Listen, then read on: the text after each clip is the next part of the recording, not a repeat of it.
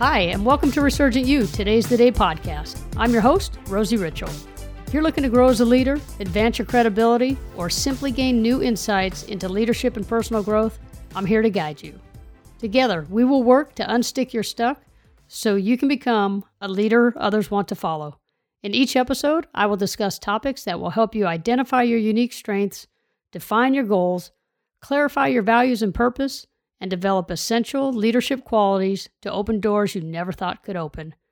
In today's podcast, I'm going to talk about rapport and why building rapport is so crucial to effective leadership. So let's think about this. Let's start out with our power thought for the day. So our power thought for the day is, good leadership is developing strong connections, but great leaders use rapport to sustain those connections. So again, let's talk about rapport. What do you do to bring people together? So with rapport, are you someone who builds team commitment and breaks down barriers? Do you model good behavior?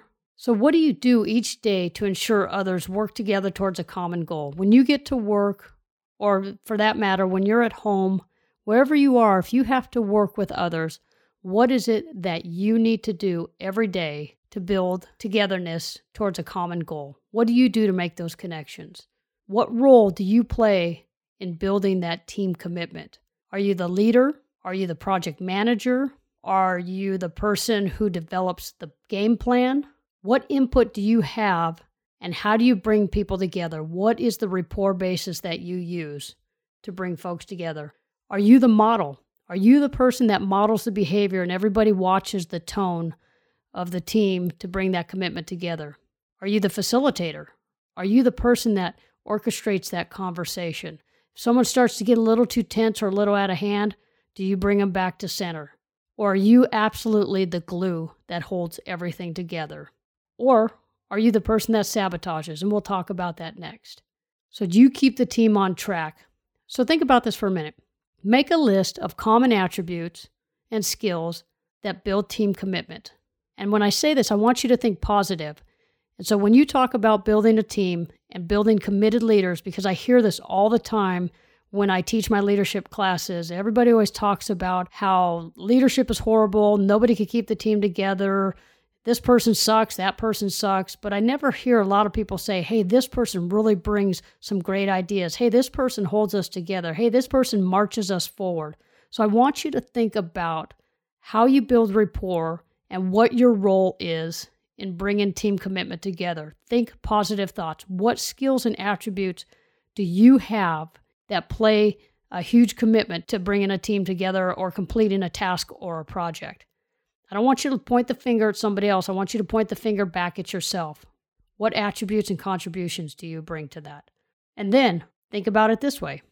Are you someone who creates cliques or perpetuates silos? And we all know these people. One of the organizations I worked for in the past, everybody knew. If, if there was a new person that got to that organization and went into that unit, everybody knew that there was a group of people or one person that just brought everybody down. No matter what they said, how they presented it, the look they gave you, they just brought everybody down. They were not good at building rapport. They didn't even care to build rapport. So are you that person? Are you the person who creates those cliques? Are you the ringleader? Are you the person that perpetuates those silos? If people don't act or, you know, communicate the way you do or listen to what you do or follow you, do you all of a sudden shun them? If you're a leader, you shouldn't be doing that. Leaders are people that unite people and bring them together. So what do you do each day to bring people together? When I talk about creating cliques, think about this if you're that person, and give yourself a hard, honest look in the mirror. What do you do each day to create a divide on your team or in your organization? And if you're that person, you know exactly what you do. You come at it with a bad behavior because maybe you didn't get a promotion or you didn't get a certain job, so, so you make sure everybody else knows the pain that you're going through, and you make everybody else's life miserable. Are you that person creating that divide? Do you make condescending or snide and rude comments or quips?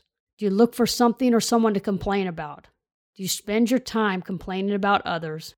There was a point in my career, most recently, where I was in an area and I was doing my job And I literally could not focus on doing my job because the person who was near me would talk to themselves on a regular basis, and anything and everything out of their mouth was negative. Oh, I can't wait to retire. Oh, I can't believe they did this. Oh, I can't this, I can't that. And I'm like, holy hell, stop it already. I can't even focus on what I'm doing because you're having these conversations with yourself and you're venting your frustrations out loud. It was a nightmare to be around this person. Are you that person? Are you that person that talks out loud hoping that everybody else is going to hear you and it all of a sudden elevates you? Well, yeah, it elevates you. It elevates you into the person that nobody wants to be around. Do you undermine your boss or other peers and do your own thing? You know a project's supposed to go this way. You know your responsibility is, is a certain thing, but you drag your feet purposefully so that you can undermine the process because of whatever reason you're angry or you're disappointed in the outlook of your career. Do you purposefully sabotage the work of others? Well, people do that. And I'm going to talk about uh, a little bit later uh, in this episode, I'm going to bring up some statistics that I read in the Harvard Business Review about how people undermine the organization. So in the Center of, for Creative Leadership, I found this quote, and I thought it was pretty interesting. It says, seventy-five percent of careers are derailed for reasons related to emotional competencies, including inability to handle interpersonal problems, unsatisfactory team leadership during times of difficulty or conflict, or inability to adapt to change or elicit trust. seventy-five percent of careers. And I would venture to say that's probably elevated since the time that that quote was brought uh, to fruition. Because here's the deal. A lot of people are complaining. I just read something again in the Harvard Business Review the other day, how seventy percent of employees have no faith in their leaders. They have no faith in their bosses. They have no faith in their organization. seventy-one percent. Are you that boss that people don't have faith in? Are you that employee that goes to work that feels that way? Whether you're the boss or the employee, what is it that you're doing to develop rapport and bring people together and unite for a common purpose? Think about that. So there's a portion when I talk about the emotional intelligence. I follow Daniel Goleman, and he speaks about emotional intelligence a lot. And there's one category that he talks about called mood contagion. Basically, your mood is contagious. And we all know that, right? If you're around somebody who's in a bad mood, all of a sudden, do you play into that bad mood? Do you start feeling like, wow, they're really they're really like a Debbie Downer? And how does that make you feel? Are you self-aware enough to walk away from that situation or correct it? Or do you play into it? Now, all of a sudden, you're in a bad mood. And now across the organization or even at home, everybody's in a bad mood because of your behavior. What kind of rapport do you build with others? And do you understand your mood truly has an impact on how others feel? So I'm going to transition with rapport into incivility in the workplace because this is this is key, and this is one of the things that drove me to branch off and, and create my own leadership business. So what's the incivility and its effects on the bottom line? Well, in the private sector, the bottom line flat out is money. In the public sector, it's public confidence. It's community confidence, right? So what is incivility? It's that unpleasant interaction with your boss, your coworkers, the public. It's rudeness. It's that passive-aggressive bullying, and you know that person. You might even be that person. It's insulting and verbally abusive behavior. It's belittling other people so that you can level them down to where you are. It's blaming others for no reason other than to make you feel better about yourself. So here's the, the statistics I was talking about with the Harvard Business Review. So professors Christine Porath and Christine Pearson, in one of the Harvard Business Review manuals called On Leadership, they pulled over eight hundred managers and employees in seventeen industries, and this is just kind of a snippet of what they discovered.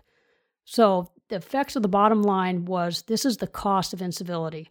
They said forty-eight percent of people intentionally decreased their work effort because of some incivil action that was occurring within the workplace. forty-seven percent intentionally decreased their time at work. thirty-eight percent intentionally decreased their own quality of work. Here's the big one, seventy-eight percent committed to organizational decline.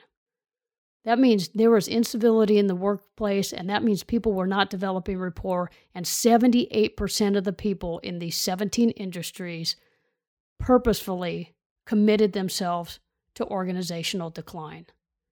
twelve percent quit because of the workplace, the uncivil workplace, and twenty-five percent admitted to taking out frustrations on customers.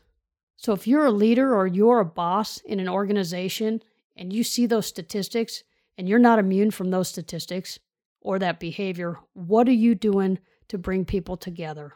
What is the rapport that you're building amongst your work groups, amongst your peers? So here's a couple things you can do to address incivility. You can really pay attention to the small stuff, because I'm telling you, it's the small stuff, if left unattended, is going to become the big stuff. You can model positive behavior. You can reward good behavior and seriously address bad behavior. There's nothing more frustrating than somebody who is perpetrating poor behavior and a leader, quote unquote, or the boss does nothing about it. Stand up for yourself and others. Walk away from situations where people are trying to start rumors. Treat others as you would like to be treated. So think about an example of an uncivil situation you experienced and how it made you feel and how you handled it. I'm going to give you a minute to think about that, because I guarantee you every single one of you have been placed in this position. Were you the recipient of the poor behavior? Because I can tell you I have numerous times in my career, whether it was gender-based, whether it was based on jealousy of my ability to, to do a little better than somebody else. Were you the perpetrator of that incivil behavior, or did you witness it? Did you watch somebody else treat somebody else poorly and did nothing about it? So knowing what you know now, listening to my podcast, and developing yourself every single day, what would you do to change the outcome of this in your workplace, or would you do anything? So Doctor Albert Mahabrian, he created his famous communication model known as the seven thirty-eight fifty-five rule of personal communication. And this is where seven percent of what is communicated consists of the message itself. So if I'm talking to you and the message that I have to convey in our conversation, you only care about seven percent of that. thirty-eight percent is the tone in which I convey the message, and fifty-five percent is communicated via our body language. So the communication model is used by many as an indicator for effective communication. So you know what that means when you're building rapport? That means seven percent of the message, people hear the message, but they are distracted by the other thirty-eight and the other fifty-five percent. And those are either body language or tone. And you know you're that person if you come at somebody with your body language or with that tone, where you're just condescending or you're turned off from others. So think about that next time you have a conversation. Think about the message you're trying to convey, and most importantly, think about how you're conveying it by means of your body language and, again, just your tone alone. So there's some other barriers to finding common ground when you build rapport, and I want you to think about these. And there's four of them here, and, and part of these come from uh, John Maxwell, and he talks about assumption being one of them. And are you that person that says, I already know what others know, feel, and want? So I'll just assume that. So therefore, when I have a conversation with them, I already know what they expect, so I'll just tell it like it is. Are you arrogant? You don't need to know what others feel or think. You just say, hey, this is the message, take care of it, and, and don't ask any questions. Are you an indifferent leader? Do you just not care to know what others feel or want? And do you control others? You know, I don't want to know what others want or feel. They just need to do, again, what I say to do. Those are all barriers to finding common ground. If you're making assumptions, if you're arrogant, if you control people or you're indifferent, you're not a good leader. So you need to figure out how to make some changes. So here's some ways to find common ground with folks. Be available. Find out who you'll choose to spend your time with. Be a good listener. You'll listen your way to common ground. You'll listen to what others have to say. You'll ask questions. You'll be thoughtful, not only in how you speak to people, but how you listen and how you help them and how you support them. You'll be likable. Look, everybody wants to be liked to some degree, and people will follow you if they like you. If they know you, they like you, and they trust you, they will follow you. And more importantly, you need to have a little bit of humility, because I'm telling you, humility goes a long way. If you have no humility, people are going to think you're arrogant, and they're not going to give a damn. So let's finish up rapport with a rapport hack. And again, I'm going to go back to Doctor Daniel Goleman. I was one of the forefathers in uh, emotional intelligence. And this one kind of resonated with me, and this is why I draw this, this one out, because I think it's an important hack. So here's your rapport hack to finish off rapport. We are being judged by a yardstick. not just how smart we are, or by our training and experience, but also by how we handle ourselves and others.